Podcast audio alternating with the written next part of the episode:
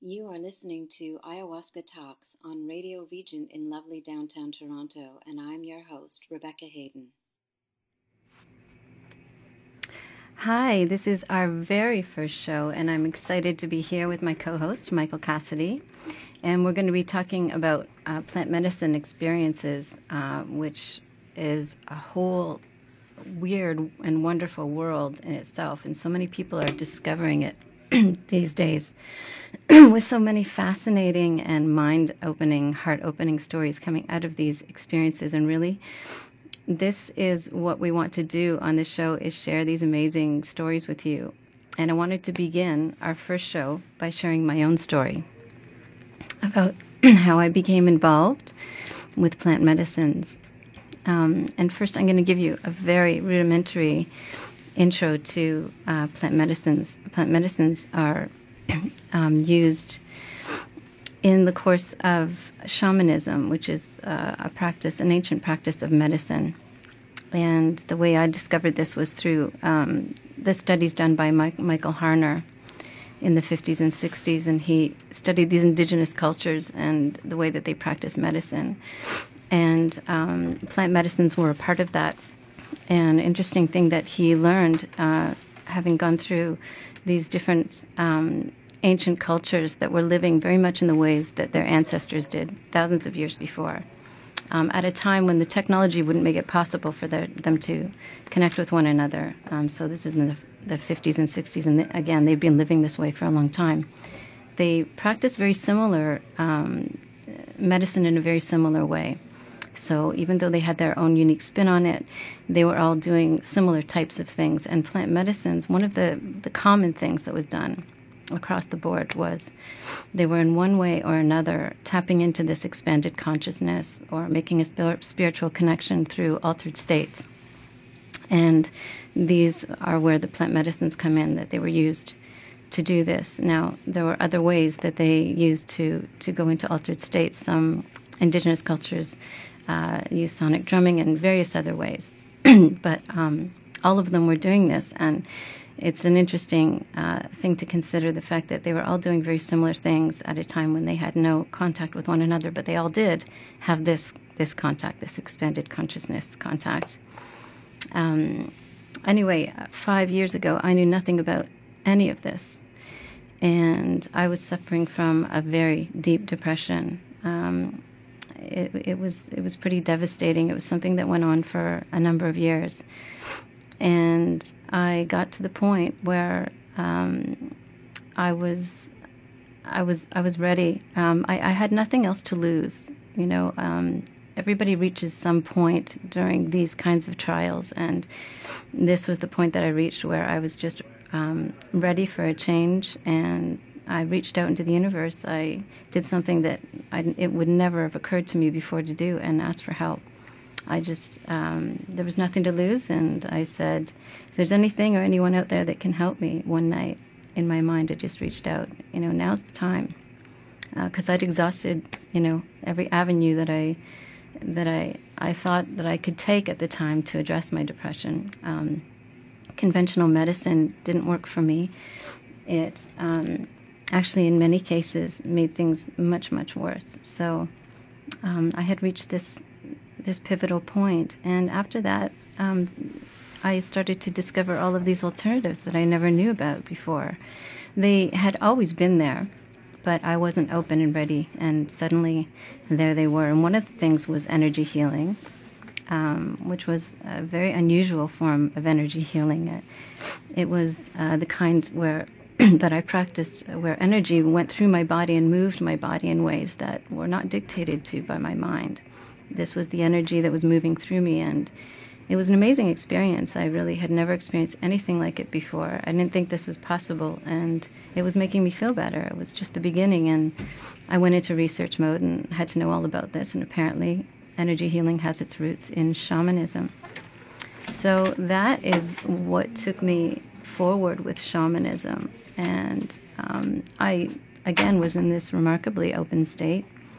Um, and I pursued shamanism with the same kind of, you know, open curiosity and conviction that I did um, with just opening up in general. And um, I, I took a, a workshop that was designed by Michael Harner, by his organization. And at the end of the workshop, things started to change too. I was connected with this helping spirit, again, a very foreign concept to me at that time.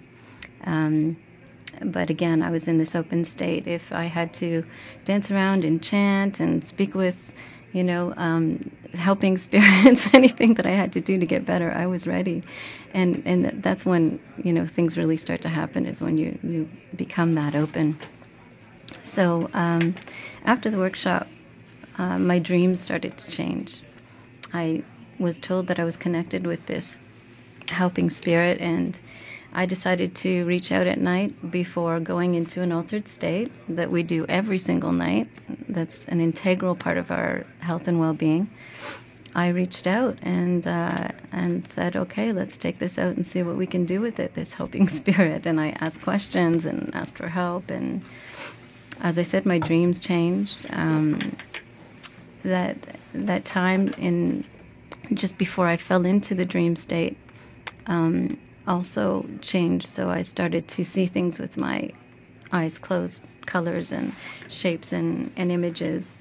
And I realized eventually that I was I was receiving response to all my, my questions. I didn't always understand them at the beginning, but this was definitely happening. Um, and uh, another thing that was happening is I, I sensed a subtle form of guidance. It's something that I didn't think I really openly acknowledged at the time, but now having had the experiences that I've had with medicine, I understand it a little better. And um, as I said, I was very um, questioning and constantly reaching out for help with things, with situations in my life. And what I sensed most often was this mirror being presented to me, this reflection back of myself, and this theme of um, looking to yourself um, for the answers as to why things are happening in your life is a continuous one one that was underlined by the medicines. Um, so, of course, um, I, I continued to ask for help. And one night, um, I was very sick. I was uh, I had a very high fever, and uh, which, of course, put me into yet again another altered state. And uh, I received a message very clearly in words that that spoke, and um, the message that came through was everything you need is inside of you. And my immediately my immediate reply was, um, "Show me, you know, show me what that is and how I can use that." And it wasn't long after that that I stumbled across my very first plant medicine, which was iboga. And as it turns out, iboga is renowned for treating depression and, along with addictions, anxiety, uh, PTSD, and and many many other things. Um, so I did my research, and one night as I was going to sleep, I, you know, in my mind, I reached out and said, "Is this for me? And if so, when when am I going to do this?" It was the dead of winter at this point. and again in that twilight state, uh, which I learned was the theta state just before I fell asleep. Um, I got visuals with my eyes closed, and these were very prominent psychedelic um, images, colorful and and animated, and um, and then I got this close up of, of green grass. And uh, that was an answer to my second question as to when I would do it. And again, it was the dead of winter. I didn't really like that response and went about madly trying to make this iboga thing happen for myself for months without any success until, of course, the snow melted and the grass was growing, and then everything came together. And it was amazing. And um, my very first uh, experience in ceremony once I, I was in ceremony with Iboga was was this same psychedelic image that showed up and and it was beautiful, um, breathtakingly beautiful and, and animated and, and went on for, for quite a while and it was a wonderful introduction to the medicine. And then of course I did see a lot of things inside myself. Um, the first step in in this response to show me, you know, show me what's inside that, that, that can help me. First of all, I needed to see the things that, that were not helping. You know, the things that were, were very much getting in the way. Michael laughing there in the background. we're all very familiar with Iboga's ways. and, uh, and, and this is often done in a very impactful way. Um, you know, these images are kind of burned into my mind, and, and it's it's it's intentional. You know, it's it's it's it has a good effect afterwards. It's good that you don't forget so easily these images about yourself that you need to see, and um, and that this was not my only experience with iboga, but it was certainly an important one. Um, another thing about iboga is you're encouraged to write down questions in advance. So, um, one of the most important questions on my list, on my extensive, far too extensive list, was um, what is my purpose? And the response that I got to that while in ceremony um, was I saw I was presented with two microphones one was a round universal micro- right, microphone, a lot like the one that I'm speaking in right now. And another one was an oblong microphone. And uh, as though I needed clarification, which I guess I felt I did at the time, I asked, How do I use my voice to serve my purpose? And again, these microphones were presented to me the round universal one with the word speak, and the oblong one with the word sing. So here I am in front of this microphone telling you my story. And along with these experiences of Iboga um, was actual real medicine. So when I came out of these experiences and went home, I felt the effects of this medicine. I was able to do things that I just could not do before then. Um, in fact, I was able to do some things that people in a regular state of mind, not just coming out of depression, would find it immensely difficult to do. I organized um, the renovation and sale of my house. I negotiated a separation from my partner. I found a new place and I put my young son into school for the, very first time. These are all highly emotionally charged, difficult, challenging, stressful um, life changes, and I managed them all within months of returning from my Iboga experience. And of course, after all that was over, um, I knew that my work had to continue. Um, and I really wanted to experience ayahuasca, but I don't think ayahuasca was ready for me, and I wasn't ready for it. Instead, I found peyote, and I learned to trust these things. and um, peyote was actually a very dark experience for me at that time. Um, it was um, very frightening, but again, very valuable. These experiences that are not pleasant are are extremely valuable. And, and I felt it afterwards. It was not an easy thing to go through, but I was taught a lot about how I, I tended to intellectualize things, and it would just go in circles and took me in a very dark place. And this was showing me what my mind was doing, um, which is one of the many reasons why I ended up in such a deep depression. And it just let me know that I was not, this was not helping me, and it was not taking me where I wanted to go. Um, and so then I returned home and I was ready for ayahuasca and it was ready for me. And every, all my plans um, to pursue that came together beautifully. And I ended up in Peru in the jungle, a place I've always been attracted to. I love the jungle. And there I was um, I, experiencing ayahuasca. And um, for those of you who are not familiar with plant medicine experiences, um, when we experience the medicine, when we go into these altered states, we experience um, some medicines as feminine and some as masculine. With iboga, most people have a very masculine experience, and with feminine, with uh, ayahuasca, it's often feminine. Iboga is referred to as the grandfather, or sorry, the godfather, and ayahuasca is referred to as the mother or the grandmother. And um, in my experience with ayahuasca, she appeared to me. And this does happen sometimes, it's different for everybody. And uh, she doesn't always appear in the same way for everybody. And for me, she appeared as a, a large insect, which was not disturbing for me. I, I actually think it was um, very beautiful. And um, she was very large and had six legs and, and wings.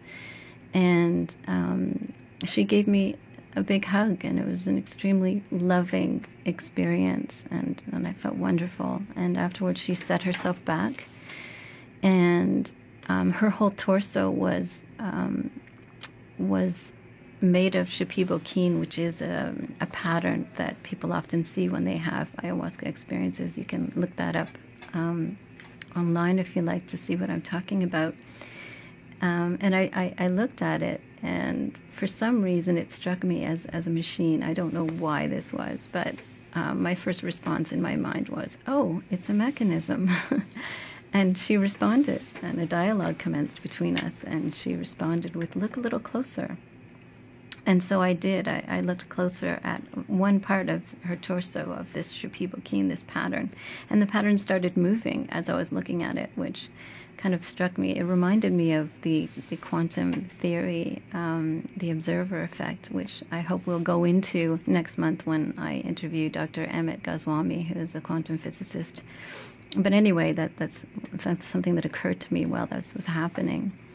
And um, this dialogue continued, um, and she responded to a lot of curiosity that I had had uh, weeks before going to Peru. So while I was creating my intentions, I had all these questions in my mind. And here I was with ayahuasca in front of me. These questions never made it down on the page, but she knew, and she was responding to it.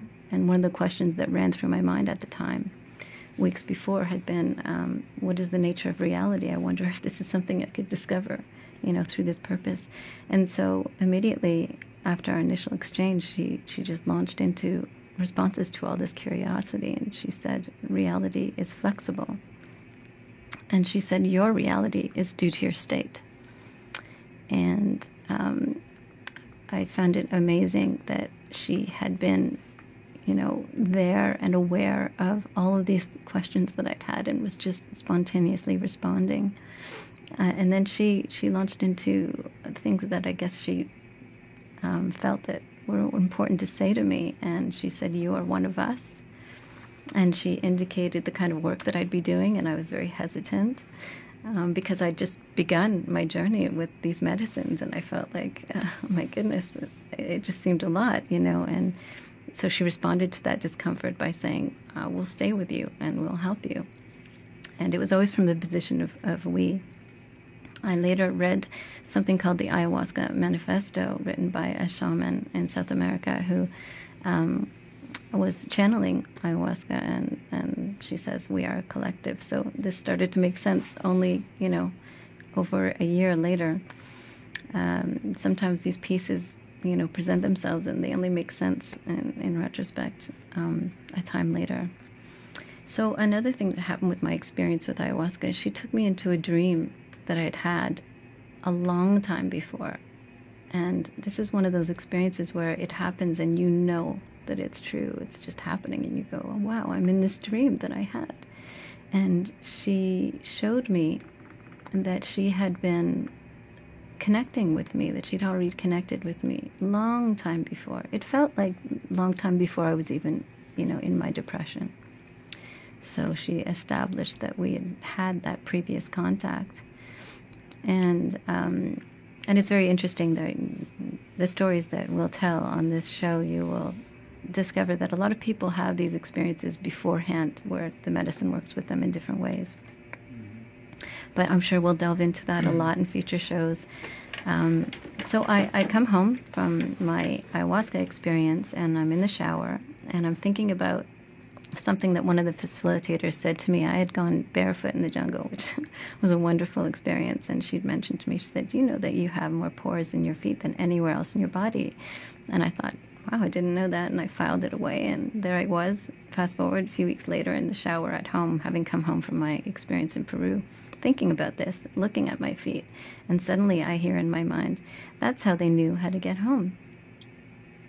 It was an ayahuasca moment, and this dialogue was continuing. And uh, for those who've done ayahuasca, they can tell you we often get history lessons. We are educated about how these early indigenous cultures um, lived, and I was getting a lesson about how they navigated their world through their feet, and this is the reason for these pores. And it was fascinating, and I have to say, very surprising because there I was at home, and this dialogue was continuing, and it has continued um, to this day.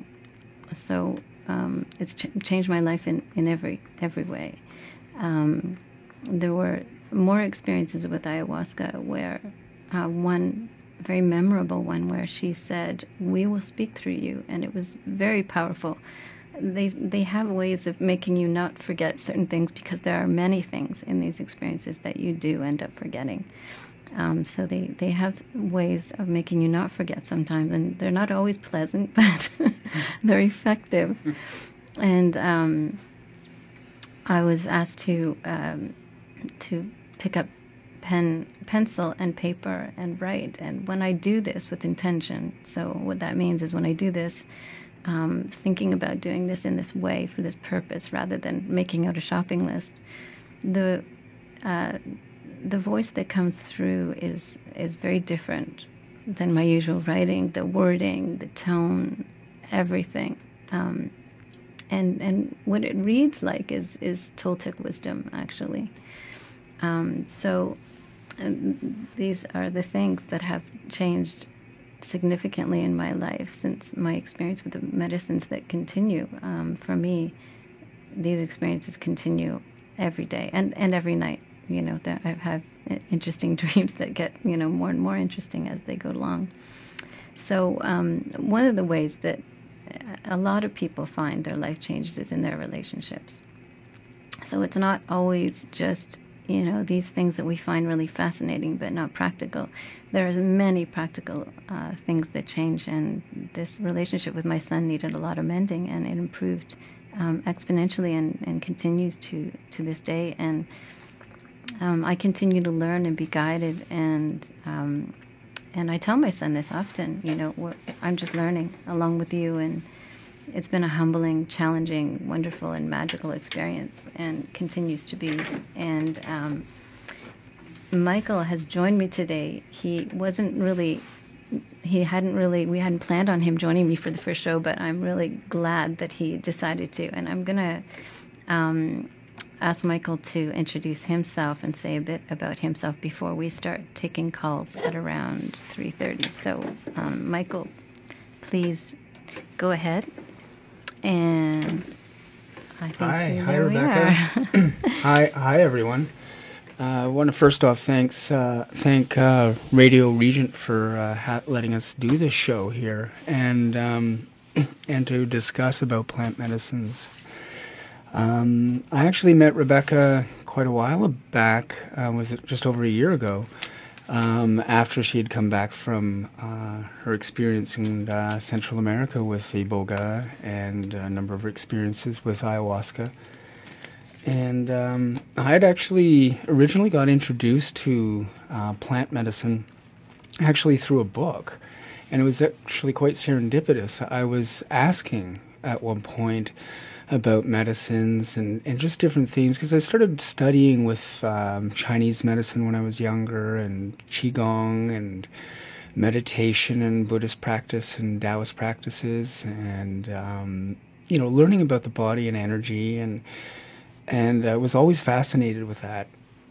But I was asking and wondering more about Chinese medicine and other medicines and I was fascinated with spirituality, and I just it was interesting because I wasn't really moving on in my life in areas. I was finding myself challenged in my relationships. Um, I had a huge addiction, uh, which was drama, which I think you know the stories that were going on around me in my life, and I um, I asked actually one day about you know what I what I should do, and I was walking up the stairs of this um, restaurant that actually has a, a Taoist temple adjacent to it, and I know the the people, and I'd you know been doing meditation upstairs, and I went downstairs, and they had a little bulletin board, and it had a uh, it said Plant Spirit Medicine, and it was a book written by a gentleman in the United States called Alan. Uh, I think it's Alan Cohen, and it came across you know, as, as an interesting read. And uh, he spoke about connecting with plants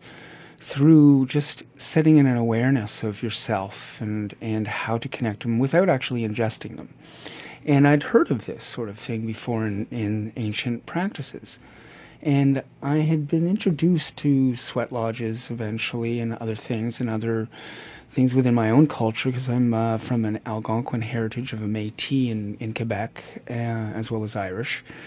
And uh, we'd been here for generations, and I started to learn about you know different things, but I never really wanted to take plant medicine. I didn't think you really needed to.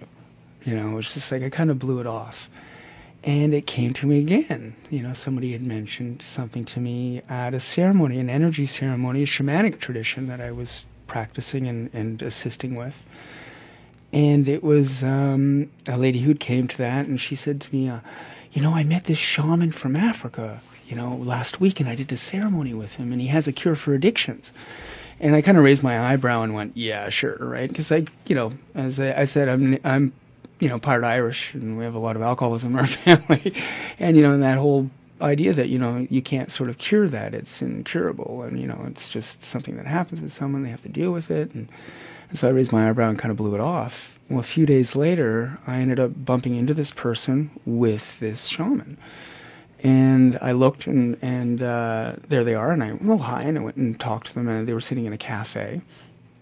And uh, she goes, Oh, by the way, this is the shaman. And I looked at him, and he was wearing like a baseball cap and a jersey and high tops and you know some bling.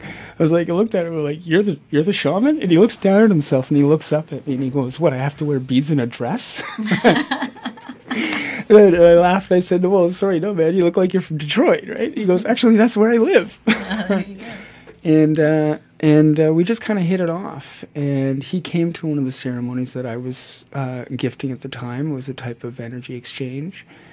And afterwards, asked me if I wanted to come and check out what he does and do his medicine. And I was like, yeah, you know, it's not really some, my thing. I kind of blew him off for a little while, for about six months or so, three months and uh, it was a long time ago, about eight years ago. And serendipitously, um, that winter, I ended up getting really quite sick with a virus, a, a, flu virus. I didn't know what it was. I thought it was, you know, the R2D2N1H1, whatever they call it. and uh, what had happened is, I um, I was on the way to the hospital finally because normally I don't go to hospitals. I hadn't really been to a hospital in a long time. I'd see Chinese doctors and other herbalists, and and I didn't. I was relatively healthy, and uh, I ended up uh, finally deciding to go to the hospital that day because the gentleman I normally see in Chinatown he was away. He was on vacation. And it was around Christmas time. So I started walking to the hospital, and my phone rings out of the blue and it's this shaman or medicine man from Africa, and he's in Central America, and he calls me up and he says, "Hey, brother," and I respond, and he goes, "Wow, you sound really horrible. What's going on?" And I told him what was going on, and uh, he said, uh, "Well, what are you doing about it?" I said, "Funny you ask. I'm walking to the hospital right now." He says, "Don't go. Just go home.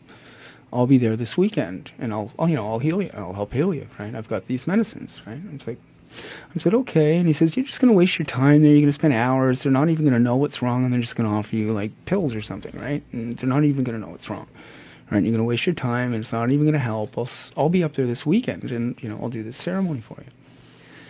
So you know, we hung up, and I still went to the hospital. who's this guy?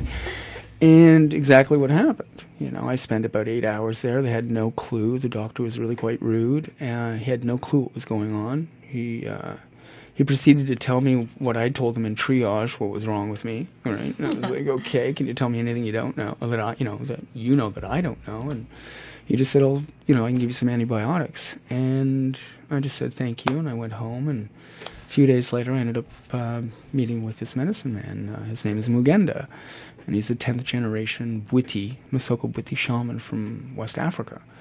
Uh, you know, raised in the jungle there and generations of shamanism. And, you know, I had no idea who really this man was. And it was one of the most profound experiences of my life. Uh, the next day, my flu was gone. Like within within two days, I felt amazing. And you know, of course, a lot of friends of mine were like, you know, they knew where I was going to do the ceremony, and they asked me, well, you know, what did I get out of it? The only thing I could really say is I felt free. Yeah. You know, was completely free to just be. Be who I am, be me, free of the drama, free of the stories um, that were debilitating me in my life, and free to live my purpose, right? Which was, you know, as, as we say, as a so fast forward, I've been now working and training and been to Africa several times or a few times, and now I'm at that stage where I'm gifting ceremonies and, and doing work with people and counseling and I just love it. And my purpose really is to be, and my passion is this work. And I think that's what the thing about this medicine more than anything is that it helps people to find their own purpose and passion in life. And it's been amazing. It definitely does. So um, it is 3.30 and we're going to be taking calls shortly. So I'm going to um, leave you with uh, station identification and some lovely ambient music, and we'll be right back.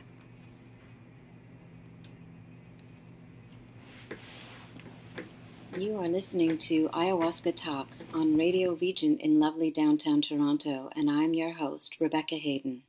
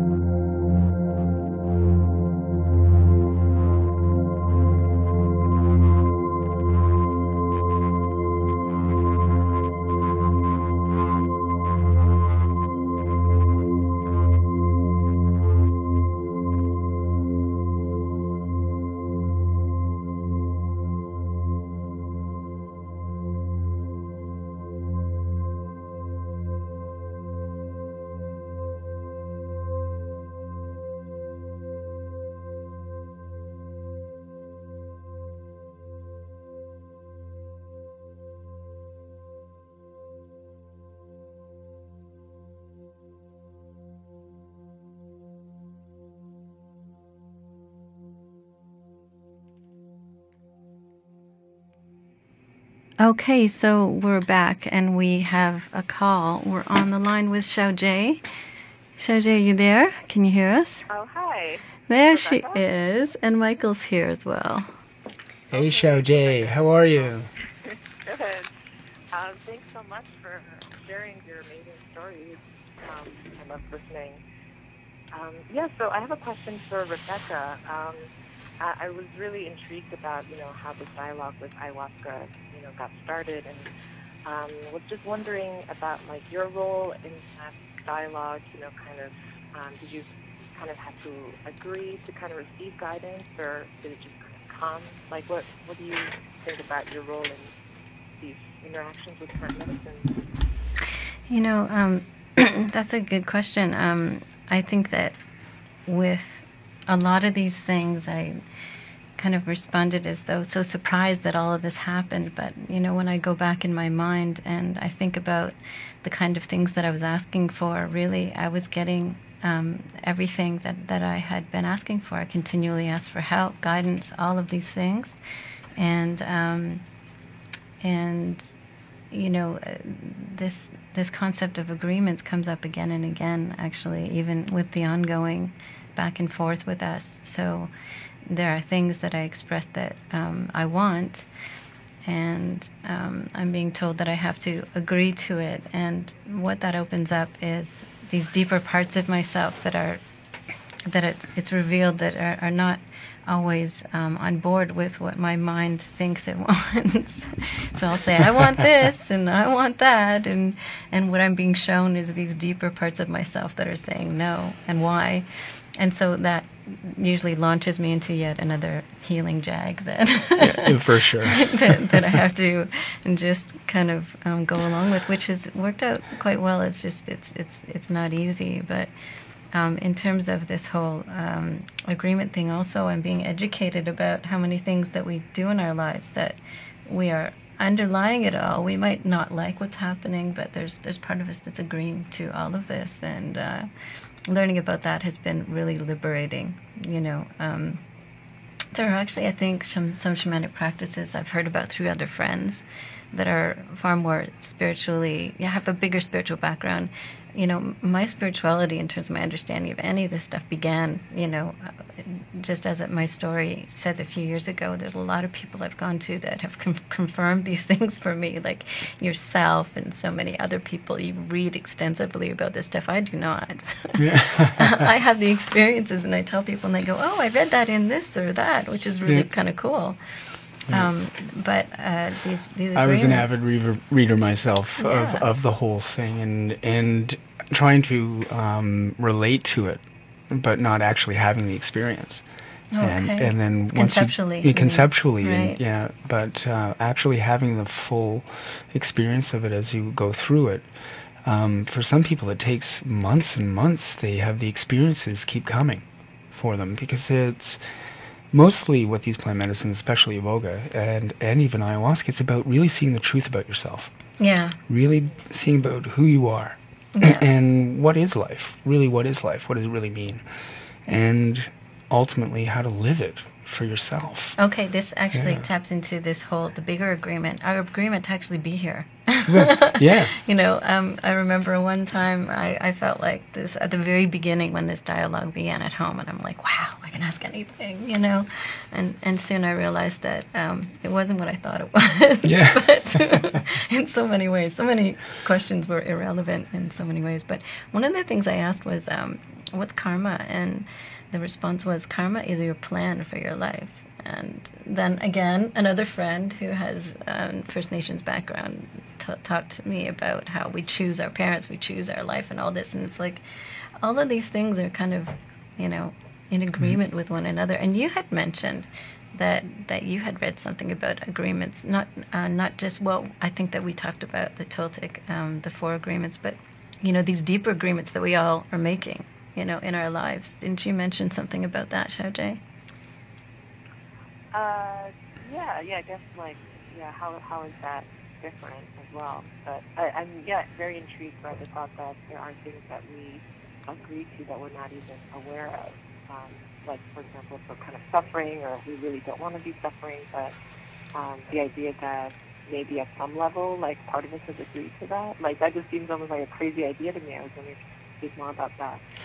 Yeah, um, I, this is something that is reinforced constantly. So, you know, I, I, think that that mirror that I first saw, and again in First Nations and so many other shamanic um, traditions, this comes up about the look inside. You know, you want to you want to solve the problems in your life, you're going to have to look at yourself, and because um, underlying it, there are a lot of agreements that we have. I mean, you and I often talk about relationships, and I look at past relationships. Any of those harmful relationships underlying it was an agreement i stayed you know i stayed in relationships that were very clearly unhealthy and so i had agreed to that and um, uh, you know, a lot of this stuff is is a continuing learning process. You know, I remember asking when when is this going to be done. You know, I work so hard. I went through so much. I want my certificate. You know, and, it, and it's just it's it's ongoing. But um, but it, it helps you to navigate your world in a better way. To I think be aware of the fact that we're agreeing to these things. So if, if there's something that's happening in your life that's shaping you, and and who is it that we're really agreeing with? when we're doing something and the decisions that we make with ourselves right and then i think that's where it comes from some of the the idea is everything that we do every decision we make will affect our life in a good way or a bad way and that's really karma essentially it's based on the decisions we make um, going forward and we do see things in ourselves that we want to do and we want to change or that we want to, you know, make different. But eh, we have to agree. And who are we agreeing with? We're agreeing with ourselves to to actually do that. And in in our tradition, we we know in our way that there's really two of us. There's the physical self, and then there's that spirit, and we like to call it our soul or our spirit. And and everything else alive has that too, and they have their own agreements. And then we have a relationship to that. And if we don't have a real good relationship with that spirit of ourselves, which is, you know, that person we're talking to in our own mind. Yeah. we're saying, you know, you know, we're, we're good or we're bad or I'm doing these things or they're doing this and they're doing that. And we get caught up in our thoughts. And really, it's a decision we start to make about do we think positively or do we think negatively about things? Oh, and Oh, yeah. to release that, you know, the, the life is beautiful, you know, but, you know, a lot of people will say it's not, you know. So there's a lot of. And there's a um, lot of things where there's not a lot of beauty in a lot of places, you know, where people aren't really treating each other well, you know. But it all has to come back to our own relationship with ourselves and then to the outside world. Like, as they put it, the inner worlds and the outer worlds. You made a good point about this um, bringing into the um, discussion of agreement what's happening in our minds because um, then there's this other level where we've got these characters in our minds that are causing, wreaking havoc, and uh, we're agreeing to entertain them, you know. So, um, in the shamanic tradition, there are a lot of tools that have been given and practices about just kind of ousting um, you know, characterizing these these thoughts that are happening in your mind, these thoughts that are negative and and, and really harmful to you, and um, characterizing them and, and and telling them to go, or or other many other creative ways um, that, yeah. that that I've been taught to to do this. Yeah. So when you are actually entertaining these thoughts instead of telling them to go or finding ways to to shut them out, that's in that's in itself an agreement you know so discovering this whole world of agreements i think is e- extremely empowering you know? Um, and and it's okay that you'll find yourself you know discovering an agreement that you don't like but then you also have just discovered the fact that you can disagree with that. Um, there are times when i'm actually asked to say out loud which is i'm always grateful when i'm not in public when this happens to, to you know to agree to you know to be healed in, in some way. And and to not agree anymore with, with certain things but um I, I wanted to mention because you'd mentioned this yourself in your mind and, and there's definitely that and um, for me there's also um, this we and then there's individual characters and then there's this higher self. I mean for me it's it's extremely complex at times and any boga has shown up at times and he's um, well he's got his ways of making it understood Yeah, yeah, very, very much so. him. Yeah, Boga likes to show you the truth, right? And it's, he's got no bullshit about it. No, him. yeah, he's no bullshit guy. and and the interesting, is you were saying in plant medicine, is there, there a lot of times they consider it either female or male, and, Mm-hmm. and yeah, they do call Iboga the Godfather or the Chief. Actually, is what they call it in, in a lot of the villages, and uh, and we refer to him as Godfather or the Godmother, because it actually has two spirits. It has a male spirit and it has a female. This is another thing I was told. I was I was asking about that. and the beauty of. Iboga is that, and it's funny, is that the spirit of the female are actually twins, and they've come to people in so many different ways, and it's just to show you, in a way, um, it, and it comes to mostly people as the male figure, uh, but a lot of times as a female figure, and it's interesting in Africa the way they do these ceremonies. Um, you know, the women have women's rites of passages and initiations, and men have men's initiations and rites of passages, and they're done separately, but in support of each other, right? And uh, and it's beautiful the way they they connect together, and with the spirit of this whole tradition which goes back thousands and thousands of years. Yeah, I did ask at one time, you know, so when I was I was hearing from ayahuasca very clearly and said, you know, so is it true that you're female? I don't know why I was curious at one point. But that's when it was revealed to me. It's like we're both, we're all both. You mm-hmm. know, all of us are both. Mm-hmm. But you know, you, you will experience us as you know female, and and then you know after that, I I, I think that that pretty much satisfied my curiosity, surprisingly enough, for the time, because I know that these things get very complex, and then it's just understood that it's like, okay, there's no point in getting into this. That's right, You you know. know? Like, So what does it have to do with living your life? A lot of the yeah, a lot of this stuff is just like this is just the way it is. Now Yeah, let's move just- on to yeah, something that's going to help you. Yeah, yeah, exactly. You're expending energy on this. Let's make it worth your while, you know. And always back to me, of course. But um, anyway, I, I- I don't know if that, um, if you wanted to talk about that anymore. I know that we're getting up to a point where we're going to accept another call. Um, but um, thank you so much, Xiao Jie, for, for calling in and for sparking such a great discussion. Yeah, thank you guys for taking my call. And um, yeah, I hope I hope everything's great there with you in New York. Thanks again for calling. Okay, thanks. Take care.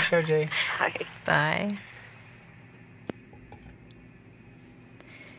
Okay, so I think that we're going to Take that other call. yeah take that other call, and we will leave you with again some more um, some more ambient music uh, by Lee Rosevere, and this is called Deep Listening.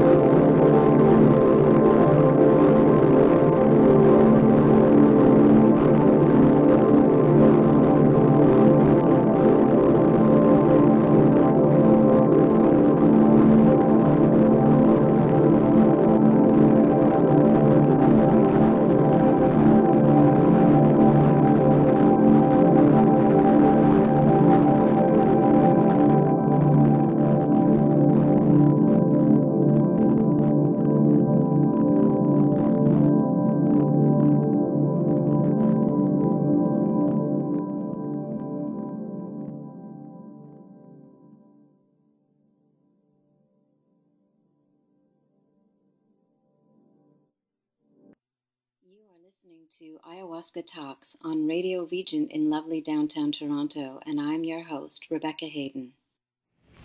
Hi. So, um, as it turns out, it's Michael and I were just getting into another discussion, um, and we wanted to share that with you for the last 10 minutes here today.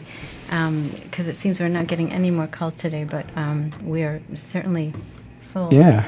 ready, ready to uh, talk about. Uh, the plant medicine world. You know, th- th- what I find with this with this kind of subject matter is that it's it's it's always so fruitful, and the only problem usually is that there's a time limit.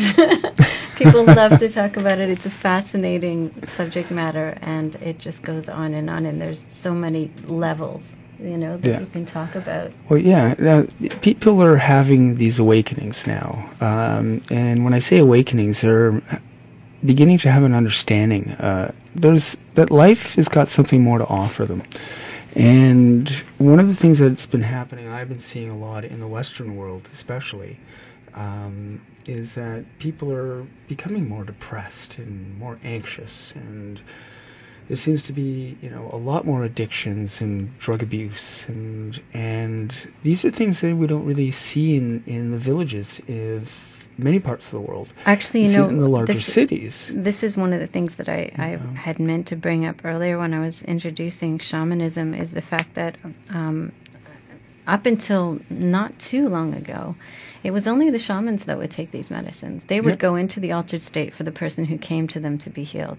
And now we've got people from the Western world coming in and experiencing um, these medicines. And I think that the reason that this is happening is because globalization is encroaching on those those cultures that well, are living in an ancient way and making it more difficult for them. In fact, they have their kids going out and experiencing these these things and um, being influenced by um, by Western media and Western lifestyles, and suddenly they, they are now contending with addictions and yes, depression yes, and are, things they've never yeah. had to face before. And their mm. response is, "You need you need this medicine." Yeah, they, and the guys, truth is, you, we you do. Other, you people in the other parts of the world, you need to start to to take these medicines to understand what you need to do with your children as well. Now, I'm not exactly. saying and I just want to make it clear this is this doesn't mean that I'm saying to everybody out there, hey, everybody needs this medicine. What I am saying is that it's having a tremendous impact in a positive way yep, uh, because of so. the people who are doing it and they're carrying that home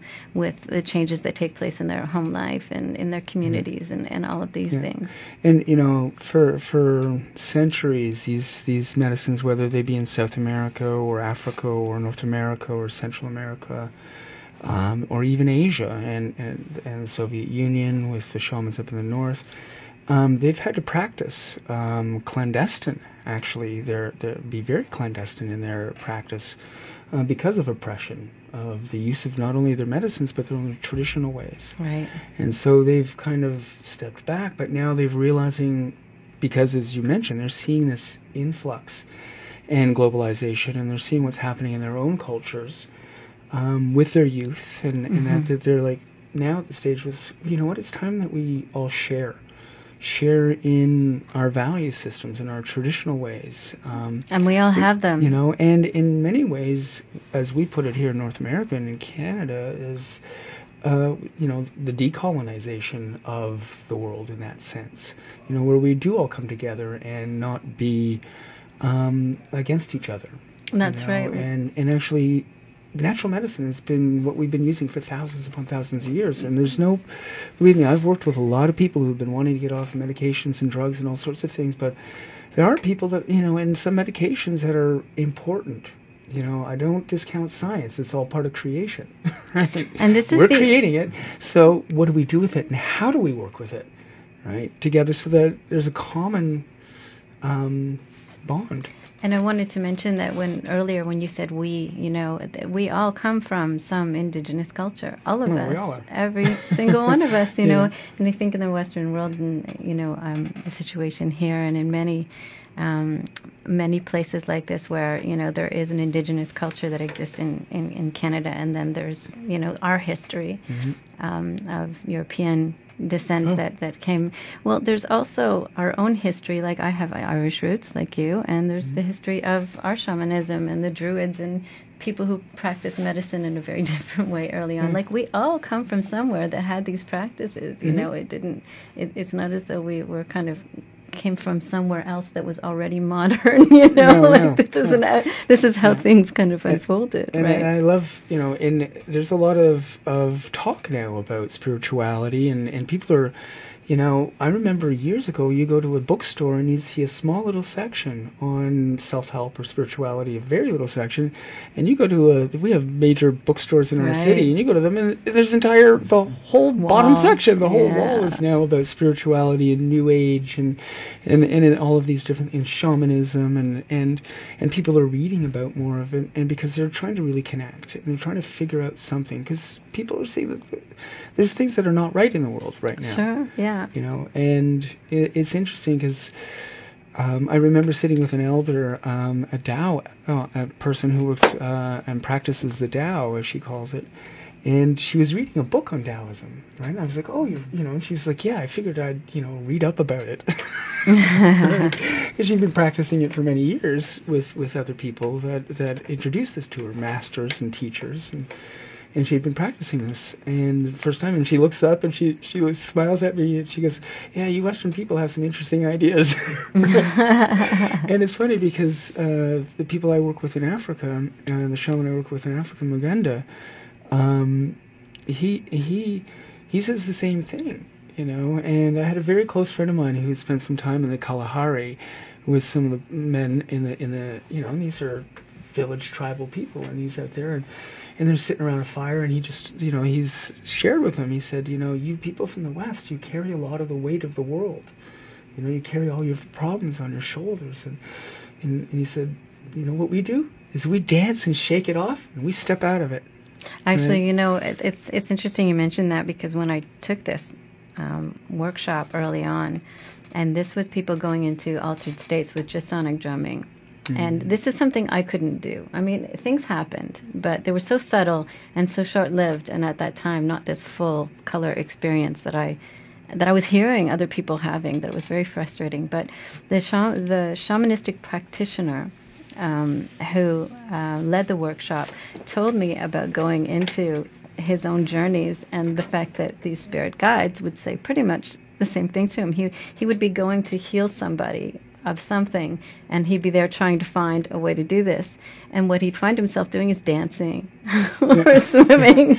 And he'd be saying what is going on? Like I, i'm here to h heal somebody. And and the response would be you need this. Yeah. you know? Yeah. And, and there are many practices. Uh, you have the the practice of the aztec dance you have the practice of uh, even the Buddhi have their dance Oh yeah, I mean and their kids. songs Kids when kids know. are so young, they they come out pretty much dancing. It's a very natural thing for kids to dance. They only become self-conscious about it later when they're Yep. fully entrained by our environment. you know, and it's not about you have to sing and you have to dance, but there is a saying when they um, someone asked uh, would ask a traditional healer about um, uh, their their own mental illness or their their problems in their life, and if they were having you know problems of their heart or their mind, they would go to the healer, and the healer would ask them. Um, when did you stop singing? When did you stop dancing? right. Important when questions. did you stop enjoying the quiet moments in your life? So, on that note, um, we're going to invite everybody who's listening to, to do that. And if you're not a singer or a dancer or feel really uncomfortable doing that, then certainly enjoy the quiet moments in your life. And um, we're going to sign off now here at Radio Regent in downtown Toronto. And uh, thank you so much for joining us. And we're just going to leave you with a little ambient music before the next show begins. Thanks again.